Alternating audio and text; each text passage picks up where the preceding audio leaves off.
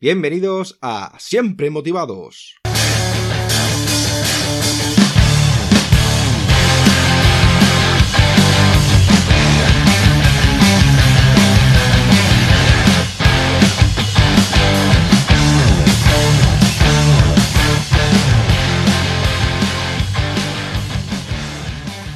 Bienvenidos a Siempre Motivados. Hoy tenemos de invitado a Miquel Nadal. Miquel es psicólogo, pero después de sucumbir a los hipnóticos encantos de la psicología, su carrera profesional se centró por completo en los recursos humanos. Después de 15 años trabajando en el ámbito de los recursos humanos, se dio cuenta de una necesidad imperiosa, de la cual carecen muchos equipos, la productividad personal.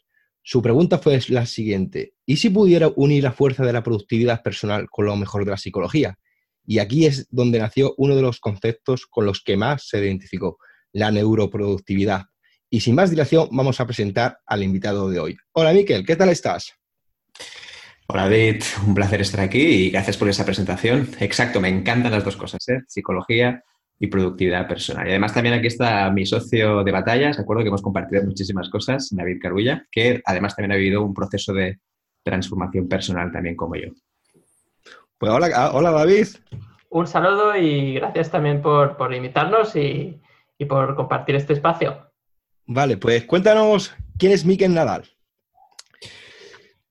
Claro, es una muy buena pregunta. Yo me lo reflexiono muchas veces. ¿eh? Cada día me miro en el espejo y me pregunto, ¿y quién es esta persona que tengo delante de mí? Eh, al final, Miquel Nadal, como todos, eh, hemos pasado por diferentes etapas, ¿de acuerdo? A mí me ha gustado siempre mucho el tema del emprendimiento, aunque realmente muchas de las cosas que he montado a lo largo de mi vida no siempre han funcionado, por no decir la mayoría, te voy a ser sincero, la mayoría han sido un desastre, así de claro, pero me ha ayudado muchísimo en este camino de aprendizaje y actualmente he encontrado un poco lo que yo considero que es mi rumbo, mi misión, aunque obviamente esto puede cambiar. Ahora puedo pensar que lo que hago yo es fantástico, es increíble, pero seguramente en unos años puede cambiar por completo. En mi caso, tanto yo como mi socio David nos dedicamos sobre todo al mundo de la neuroproductividad, que para la gente que no lo conozca, esto es un concepto mezclado, en el cual incluimos básicamente dos conceptos. El primero tiene que ver con la neurociencia, sobre todo la neuropsicología, y por otro lado tenemos toda la parte de la productividad personal, que para la gente que no conozca este término se refiere sobre todo a la clásica gestión del tiempo o cómo convertimos las tareas en finalmente que sean objetivos y cosas prácticas y alcanzables. Entonces, este tema al final corresponde a una visión personal de cómo hemos vivido la vida, ¿no? Cuántas cosas estamos todo el día consumiendo. Por ejemplo, ahora mismo mucha gente estará escuchando este, esta entrevista ¿no? y va a tomar notas y la va a poner, por ejemplo, en su papelito que tiene justo delante. La pregunta es, ¿y qué vas a hacer después con estas papelitas, con estas notas? Es decir, simplemente las vas a guardar, las vas a poner en una cajonera o las vas realmente a actuar y vas a tomar acción con las cosas que has aprendido hoy. Entonces, nosotros sobre todo nos centramos en ese punto, ¿no? Y es la caja negra del cerebro entre saber lo que estamos pensando y lo que realmente terminamos haciendo. Y, es apasionante, de verdad, David, porque al final lo que nos sucede es que nos damos cuenta de lo que hay aquí dentro es mucho más profundo que las acciones. Y muchas veces la productividad se centra demasiado en herramientas, se centra demasiado en metodologías, en cosas concretas. Pero primero debemos educar a nuestra mente. Cuando entendemos el por qué realmente, por qué estamos haciendo las cosas, el sentido, aquí es donde realmente viene. Entonces, no sé si David, tú también quieres añadir alguna cosa también. Bueno, eh, no se puede explicar mejor que voy a decir, Miquel, pero básicamente es eso, ¿no? Es un poco entender cómo funciona nuestro cerebro y hacer que nuestros hábitos estén en relación a ese funcionamiento óptimo, ¿no? Ese sería un poco el, resumen. entrenar, entrenar lo que es en la mente, ¿no? Entrenar la mente, exacto. Entrenar la mente para conseguir objetivos, no simplemente por entrenarla, sino para que tenga un sentido para ti y para que logres aquellos objetivos que estás buscando yo soy una persona que, vamos, eh, tengo el título de entrenador personal y, el curso de nutrición deportiva. Como he dicho antes, eh, llevo más de 15 años practicando el deporte y claro, para eso hay que llevar una buena planificación, ¿no? Eh, hoy en día, pues claro, el ámbito para meter un hábito de deporte o en la, lo que es la sociedad es muy difícil, ¿no? Porque meter un hábito nuevo en, en tu estilo de vida es muy difícil, ¿no? Entonces, claro, vosotros trabajáis con eso eh, dando herramientas, vamos, con vuestros conocimientos para que la gente eh, planifique y se componga pequeños objetivos que sean alcanzables para luego lograr las metas, entiendo, ¿no? Exacto. Es un poco lo que buscamos. Al final, em, lo menos importante son las metas que queremos lograr. Es verdad que hoy en día todo el mundo te dice, tienes que conseguir 50 millones de metas, tienes que conseguir tener más dinero, una casa, eh, etcétera, un perro, ¿no? Y todo esto es fantástico y aquí no vamos a decir que no sea increíble. El tema está que nosotros cuando vemos la productividad, a veces la gente está demasiado llena de objetivos. Esto nos lo encontramos David y yo muy a menudo y es que la gente tiene pues 50 millones de objetivos y quiere hacer un montón de cosas y a principios de año pues todo es fantástico. Venga, va, voy a tirar la casa por la ventana y voy a hacer un montón de objetivos. Lo que nos damos cuenta al final es que hay que simplificar. No podemos hacerlo todo y todo aquello que tenemos en la cabeza seguramente tardaríamos varias vidas en poder hacerlo realmente si pudiéramos. Entonces, ¿por qué no simplificar los objetivos que queremos hacer? Y lo más importante, si yo cumplo los objetivos y los consigo, fantástico, pero si no los cumplo, ¿por qué tengo que mantenerlos? Y lo digo sobre todo de cara a las personas que están pensando ahora mismo en aprender inglés, que están pensando, por ejemplo, en cambiar de trabajo, que están pensando, por ejemplo, en crear su propio proyecto. Al final siempre estamos pensando en todo y queremos conseguirlo todo porque también nos basamos en otras personas. Al final vemos un poco el éxito de otras personas, cómo lo están haciendo y queremos asemejarnos, queremos parecernos a esas personas. Entonces, ¿para qué centrarse siempre en lo que hacen el resto y no vivir esa propia experiencia? ¿no? Para nosotros los objetivos lo importante no es lo final, es decir, al final el resultado, sino este proceso, este viaje que te permite mejorar y obviamente es donde vemos la productividad de las personas, porque los resultados al final pueden no valer nada, porque a lo mejor lo que yo estoy deseando ahora mismo, que es facturar 10.000 euros a final de mes, después resulta que lo termino haciendo y no me importa para nada, porque a lo mejor he perdido una parte de mi vida social, no estoy bien con mi pareja, es decir, al final hay que valorar realmente el camino y no tener tanto en cuenta esos objetivos que a veces nos marcamos de forma muy cabezona, ¿verdad, David? ¿no? Que seguramente puedes añadir en algo en este aspecto. Sin duda. De hecho, siempre, siempre lo contamos en los talleres, pero la primera vez que nos pusimos en serio un poco a predicar con el ejemplo y, un poco cumplir eh, o ver cómo podíamos cumplir estos objetivos, nos pusimos 42 objetivos en un año y cumplimos menos de 10, ¿no? Entonces nos dimos cuenta que no tenía ningún sentido ponerse tantos objetivos y que seguramente con cinco objetivos cada tres meses ya son muchos. ¿no? Entonces, eh, incluso menos, incluso tres. Incluso ya cada vez vamos bajando porque vemos que, es imposible estar eh, en tantas cosas, ¿no? Simplemente escoge tres, cuatro objetivos y céntrate en ellos durante tres meses y cuando acabes, pues a por otros más. Este punto que decía David es muy interesante, ¿no? El tema de hacerlo trimestral o lo más corto posible, ¿no? Porque siempre estamos pensando en algo anual, ¿no? Quiero hacer mis, mis eh, objetivos para este año y entonces voy a pensar en todo el año entero que tengo para cumplirlos al final lo que sucede es que pasan a cuatro o cinco meses y te das cuenta que cuando estás en la mitad del camino, pues bueno, ya simplemente no los cumples y cuando llegas al final te acuerdas de que tenías algunos objetivos. Si los marcamos a, a plazos más cortos, entonces lo que sucede es que te acuerdas más rápido que tienes que hacer las cosas, por lo tanto puedes, vamos a decir, tomar el rumbo de los objetivos o cambiar aquellas cosas que ya no funcionan. E incluso diría que las personas que están empezando, en vez de pensar incluso a nivel trimestral, que piensen lo más cercano, incluso un mes. Aunque parezca una locura, un mes realmente te ayuda a calibrar si ese objetivo merece la pena o no. Al final hay que desechar, ¿no? Hay que tirar más cosas y quedarnos sobre todo con esa imagen de que los objetivos hay que marcarlos y tienen que ser anuales. Al final esto es un, tópico, vamos a decirlo así, al final es, deja de ser un mito porque las cosas pueden ser de una manera u otra en base a las necesidades de la persona. La verdad es que sí es así. Yo la verdad es que soy una persona muy planificadora y me, yo el día anterior eh, no lo planifico en papel, planifico ciertas cosas, no lo que tengo que hacer, porque yo en temas de deporte ya sé lo que tengo que hacer. Planifico, por ejemplo, eh, por ejemplo el entrenamiento de fuerza, ¿no? Yo tengo un gimnasio en casa, pues eh, lo que tengo que hacer, ¿no?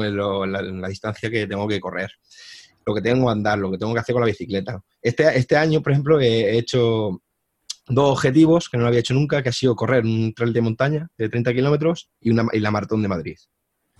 Bueno. Que fíjate, yo hace tres años con perder una orden discal, a mí el neurocirujano me dijo que, como que, ay, que no podía hacer deporte, no, pero que me olvidara al tener la vida como yo tenía anteriormente. Y vamos, que el que me está escuchando, que digo que con esfuerzo y sacrificio se consiguen las cosas.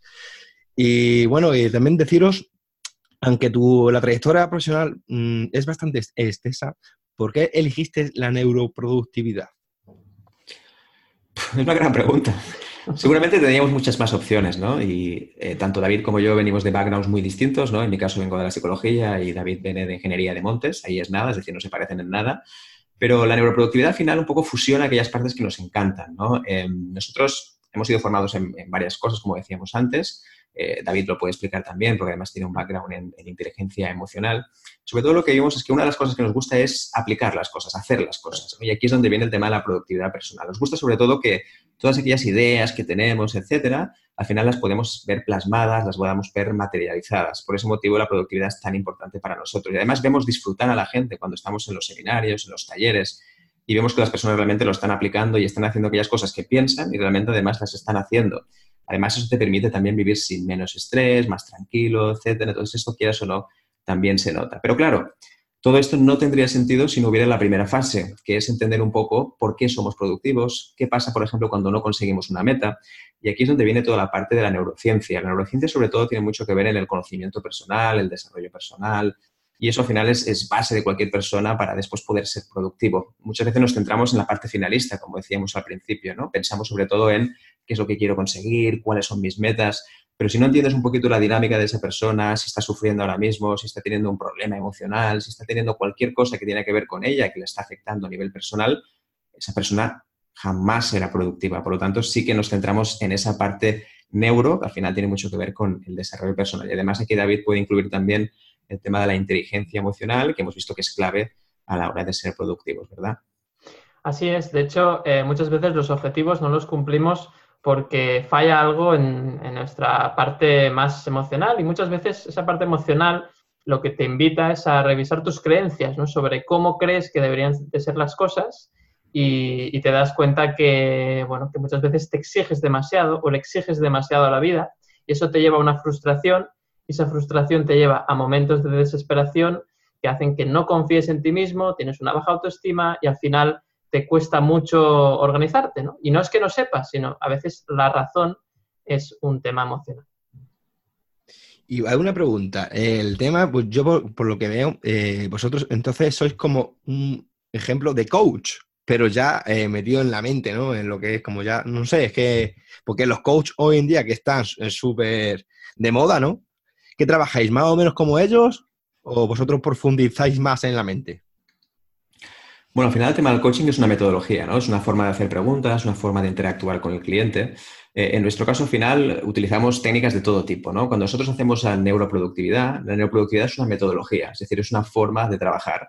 Pero esta metodología no es puramente técnica, como decíamos antes, sino sobre todo que recoge toda esa parte humana y teniendo en cuenta también cómo piensa esa persona. Entonces, la neuroproductividad al final no pretende tanto ser eh, una herramienta de desarrollo personal, pero sí que es verdad que el hecho de utilizarla te permite conocerte mejor a ti mismo, saber cuáles son tus límites y hasta qué punto puedes llegar. Es decir, nosotros no haríamos directamente coaching, aunque obviamente utilizamos herramientas de coaching en nuestras sesiones, formaciones, etc. Es decir, sí, al final es verdad que todo está un poco en el mismo saco y mucha gente nos lo dice, no son coach, mentores, etc. Y seguramente algo habrá de cierto, no lo sé, pero sí que es verdad que no nos dedicaríamos directamente al mundo del coaching. Sí, porque yo lo que veo similar de un coach a un psicólogo, a un terapeuta, que más o menos, eh, eh, a ver, no es lo mismo porque el coach es que como te anima, ¿no? El, terapeuta es el buscar en, tu subconsciente a ver el problema que has tenido, ¿no? Porque muchas veces vienen los problemas que tenemos, eh, pensamos que es de hace un año y no, y a lo mejor es de la infancia. Y no lo sabemos. Sí. Bueno, el tema de psicología y coaching, aquí evidentemente esto daría para un podcast seguramente. Además también hay ciertas fricciones, por decirlo así, pero cada vez se están uniendo más. Lo más bonito de todo esto es que ya se ha creado, por ejemplo, los primeros institutos, las primeras asociaciones en las cuales la psicología y el coaching ya forman parte de la misma disciplina. O sea que celebremos que estén juntos, que no se peleen y sobre todo aportar lo mejor de cada uno de ellos. Por supuesto, hay los defensores, detractores, pero yo creo que la idea es combinarlos a los dos y poder hacer eh, una disciplina incluso mejor cualquiera de las dos, psicología y coaching. Sí, igual que los políticos, que uno y otro dicen una cosa. Eh, pero vamos, lo importante de esta vida es ayudarnos y que si pueden hacer mutuamente, pues mejor, ¿no? Y, si podemos sacar las mejores cosas de cada cosa, pues mucho mejor, ¿no? Bueno, pues eh, vuestra profesión, eh, ya hablando de la neuroproductividad, ¿cuáles son los problemas más frecuentes de vuestros clientes o personas que se ponen en contacto con vosotros? Bueno, hay cantidad de problemas eh, especialmente muy, muy comunes en, las empresas. Eh, el primer problema, te diría, es eh, la falta de concentración. ¿no? A la gente tiene mucha dificultad para concentrarse, para poner atención en las tareas, en su trabajo, tanto por las distracciones que tienen con los compañeros, como con las distracciones propias de la tecnología, las notificaciones, el correo electrónico, como las propias interrupciones un poco de, uno mismo, ¿no? Cuando uno se distrae con los pensamientos repetitivos, ¿no? Ese sería el, uno de los problemas más graves que nos encontramos o más comunes, que es la falta de concentración y cómo ello influye en la calidad del trabajo. Sí, una, de las otras cosas que nos suelen llamar tiene que ver con el estrés, ¿no? Hay un exceso de sobrecarga de trabajo, la gente piensa que tiene que hacerlo todo, eh, ipso facto, en ese mismo momento, y por supuesto vemos que la gente no puede rendir, ¿no? Por ese motivo nosotros dentro de la metodología de neuroproductividad también hablamos de la gestión del estrés, un poquito cómo la podemos reducir, en base sobre todo a nuestro día a día y cómo gestionamos nuestras propias tareas. Además hay un dato muy interesante, David, que es que el 75% de las personas están sufriendo ahora mismo estrés crónico. Eso es una barbaridad. Esto es una locura, significa que casi pues, tres cuartos de la población está viviendo una situación de estrés que además ni siquiera es consciente, que eso es lo peor, porque si fueras consciente pues sería mucho mejor. Y eso al final limita, lo que decía antes David muy bien, el tema de la atención, la concentración o incluso la calidad de los resultados. Nosotros nos gusta saber que la gente está haciendo bien su trabajo. Esto es muy importante, pero claro, si tú estás estresado, sientes que hay cierta ansiedad, pues obviamente no podrás rendir igual de bien y ahí tendrás problemas de productividad sí o sí. No, eso por supuesto. Y para esas personas que, tienen ese estrés, ¿qué consejo le daríais? Sí, el tema del estrés, sobre todo lo más importante es, primero de todo, ser consciente de que tienes ese estrés. Eh, el tema es que vivimos en piloto automático, ves a la gente que va paseando por un sitio y por el otro, no se da cuenta de que hay ese estrés, porque ya lo llevas incorporado a tu rutina. Por lo tanto, el primer momento debería ser es hacer esta reflexión, esta introspección, para saber cuál es el estrés que estás sintiendo. ¿Cómo lo podemos notar? Normalmente el estrés se siente principalmente en el cuerpo, es decir, al final son diferentes partes del cuerpo que te están hablando. El estrés también tiene muchísimo que ver con la gestión emocional, por lo tanto es muy importante identificar qué te está pasando a ti para sentir que tienes ese estrés. Y además también es muy bueno volcar esos pensamientos que estás sintiendo en bucle, porque el estrés muchas veces es una forma en bucle repetitiva que tiene tu cuerpo para expulsar esa carga de trabajo que tú tienes o esa carga emocional que tú tienes. En el fondo te está diciendo, deberías parar, es un buen momento para parar. Pero normalmente lo que sucede pues es justamente lo contrario, ¿no? que hacemos más cosas, más movimiento, para realmente intentando alejar una cosa que no debería ser así. Creo que hay un punto también interesante a nivel de gestión del estrés que tiene que ver con parar. Parar, no comparar, sino parar. Porque lo que sucede muchas veces es que, bueno, intentamos, lo que decía antes, hacer más actividades, ahí no siento que ahora mismo tengo mucho estrés, debería buscar una alternativa. Bien, entonces lo que hacemos es hacer más deporte, empezar meditación, empezar yoga, todo eso está muy bien. Pero primero hay que entender qué está pasando a ti, es decir, qué está pasando de raíz. Una vez tenemos eso, obviamente será mucho más sencillo hacer una actividad que nos relaje, conocernos mejor nosotros mismos y obviamente el estrés será más fácil de reducirlo. Seguro que David puede darnos algún consejo más en ese aspecto. Sí, de hecho, bueno, eh, está claro que tenemos que, como muy bien dice Miquel, parar, un poco poner el freno y también cuidarlos mucho, ¿no? Y, ahí, David, tú pues también conoces bien los beneficios que tiene el deporte. Es muy importante dedicarle un tiempo adecuado al deporte. Tiene mucha importancia también tener en cuenta la alimentación, ¿no? cómo nos alimentamos, cómo nos nutrimos, porque eh, muchas veces eh, las personas se rinden poco porque se alimentan mal, ¿no? Eh, porque toman quizás un exceso de azúcar o porque toman alimentos que no les sientan bien y, eso luego tiene una repercusión en el rendimiento. Y luego otro punto clave que a todo el mundo se le olvida, pero yo creo que es una de las, eh, sin duda, lo mejor que podemos hacer para rendir más, que es dormir y descansar bien. Mucha gente duerme mal, duerme a veces, eh, tiene, necesita tomar eh, medicamentos para dormir y la verdad es que yo creo que esa es una de las cosas que debemos de tener más, más en cuenta y es el, ese, tridente, ¿no? El, hacer ejercicio físico, alimentarnos bien y dormir adecuadamente. Incluso tenemos que reivindicar algo tan español como la siesta, ¿no? Entonces, eh, incluso hay artículos científicos que recomiendan un mínimo de, bueno, una media de entre 15 y 20 minutos de siesta diaria son más que recomendables. Para mí la media es dos horas. pues, ¿Cuántas horas recomendáis vosotros, eh, durmiendo por la noche, lo que es del tirón, eh, recomendáis que duerme la gente? ¿Entre 7 8 horas más o menos? Claro, esto depende mucho de la situación vital de cada persona. Yo, por ejemplo, fui papá hace poco, entonces, evidentemente, yo podría recomendar dormir 7 8 horas, pero sería bastante complicado. Nosotros nos basamos básicamente en dos patrones. Lo primero es que tienes que dormir lo que tu cuerpo necesite, ¿sí? Hay personas que necesitan más que otras, aquí está claro, hay gente que con cinco horas tiene suficiente, otras siete, otras ocho. Y después hay un punto más de ciencia que tiene que ver sobre todo con las horas que debemos dormir para que se produzcan dos procesos muy sencillos. El primero tiene que ver en que si queremos realmente descansar y aprender. Es decir, lo que estamos haciendo ahora mismo en esta entrevista al final es aprender, es decir, es una conversación, ¿de acuerdo?, entre tres personas en la cual estamos aportando contenido y la idea es que la gente la puede retener y posteriormente aplicar. Si realmente queremos hacer eso, ¿de acuerdo? Tenemos que dormir unas horas determinadas que ahora mismo diré, ¿de acuerdo? Y otro punto también interesante es que para hacer, digamos, la limpieza cerebral que necesita hacer tu cerebro cada noche, ¿de acuerdo? Igual que tu cuerpo se elimina todas las toxinas mediante ¿no? las axilas, las ingles, etcétera, tu cerebro también necesita hacer una limpieza. Y esa limpieza solo se produce cuando duermes determinadas horas, que evidentemente es importante cumplirlas noche tras noche. ¿de acuerdo? Estas horas concretas serían cinco horas y media. Esto es lo que recomienda la neurociencia como mínimo que deberías dormir. Seguidas, lo digo por si alguien dice, no, yo puedo dormir una hora, dos horas, tres horas. La idea es que sean cinco horas y media seguidas. Si tienes problemas en el sueño, obviamente aquí hay muchísimas terapias respecto al sueño. También es una buena fórmula, por ejemplo, que puedas medirlo mediante pulseritas, anillos, etcétera, para saber un poco tu actividad a nivel de, de reparación del sueño, porque no es lo mismo dormir que dormir bien. Por lo tanto, creo que es un punto interesante, ¿no? El hecho de saber que dormir ciertas horas es clave para mantener el rendimiento, como antes decía David, y sobre todo, muy importante, ser consciente de ese sueño, porque el sueño al final parece como una cosa, bueno, no pasa nada, ¿no? Si no duermo, al final puedo hacerlo mañana. El tema que no duerma hoy, pues puedo dormir mañana. Entonces, creo que hay que ser muy consciente, igual que tú te levantas con una alarma, ¿por qué no poner una alarma también para ir a dormir? Igual también funcionaría y seguramente sería un patrón muy deseable para conseguir eso que estamos buscando, ¿no? Sí, la verdad que sí. Lo que pasa es que eh, el alarma para ir a dormir es más difícil, yo creo. Una cosa que a mí me ha pasado cuando tuve la depresión, que yo, eh, mi mayor miedo era irme a dormir. Porque cuando, claro, cuando yo me iba a dormir me venían todos los pensamientos negativos. Un pensamiento negativo siempre tenemos, ¿no? Porque nuestra mente yo creo que siempre se fija en lo malo.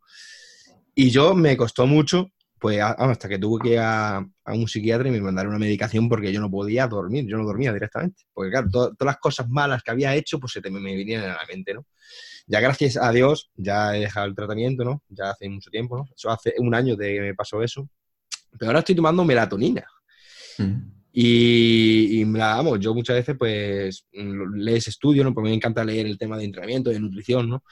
Y, la probé y decirte que me tomo mm, dos pastillas que, que son 1,8 miligramos cada pastilla, tomo dos, que, no, que son pues casi no llega a cuatro, y a la media hora duermo, es que duermo súper bien. Es que, es que duermo profundamente. ¿eh? La verdad es que es una cosa que hay estudios que dicen que es buena, que no es una cosa que engancha ni nada por el estilo, que es todo natural porque se lo produce nuestro cuerpo. Lo que pasa, claro, que hay eh, gente que necesita más dosis que, otras personas, ¿no? Según la persona como sea. Y yo, desde mi punto de vista, no soy de pastillas ninguna, claro, voy a recomendar, nunca voy a recomendar, pero eso, desde que tomo eso, duermo genial. Es que no tengo miedo de irme a la cama. Antes era dar vueltas a la cama porque he hecho esto, que voy a hacer mañana. Pues yo soy una persona que pienso mucho. Pienso mucho. Si la, media está en 900.000 pensamientos, yo estoy en... Sabrá Dios. Y cuando me iba a la cama es cuando me venía todo lo peor, me venía toda la angustia, era, em, tenía miedo de irme a dormir. Y nada, era, era, decir eso. Y otra cosa es, claro, eh, mucha gente que yo soy del que dormí cinco horas por la noche, no duermo más. Y, y corro bastante, hago mucho ejercicio y estoy a tope siempre. Pero claro, no es lo mismo dormir cinco horas del tirón que luego dice, venga, duermo cinco horas de noche y luego duermo tres horas de siesta. Eh, no, no, lo mismo, ¿no? Pregunto. no, en absoluto. Al final es verdad que nuestro cuerpo funciona muy, se relaciona mucho sobre todo con la luz del día, ¿no? Nuestro cuerpo todavía está acostumbrado a los flujos de luz, es decir, cuando no hay luz, pues evidentemente tiende más a descansar por aquello de que no tiene tanto estímulo. Por eso no se recomienda, por ejemplo, llevarte ni tu móvil, ¿no? Ni tu teléfono a, la cama por aquello de que te despiertes, sobre todo porque te evoca luz natural y eso hace que obviamente tengas más estímulo. Pero sí que es verdad que al final, cuando buscamos este tipo de sueño, ¿de acuerdo? La idea es que sobre todo buscamos en la continuidad, porque es cuando se generan todos esos procesos que estábamos comentando anteriormente, además de muchos otros, ¿no?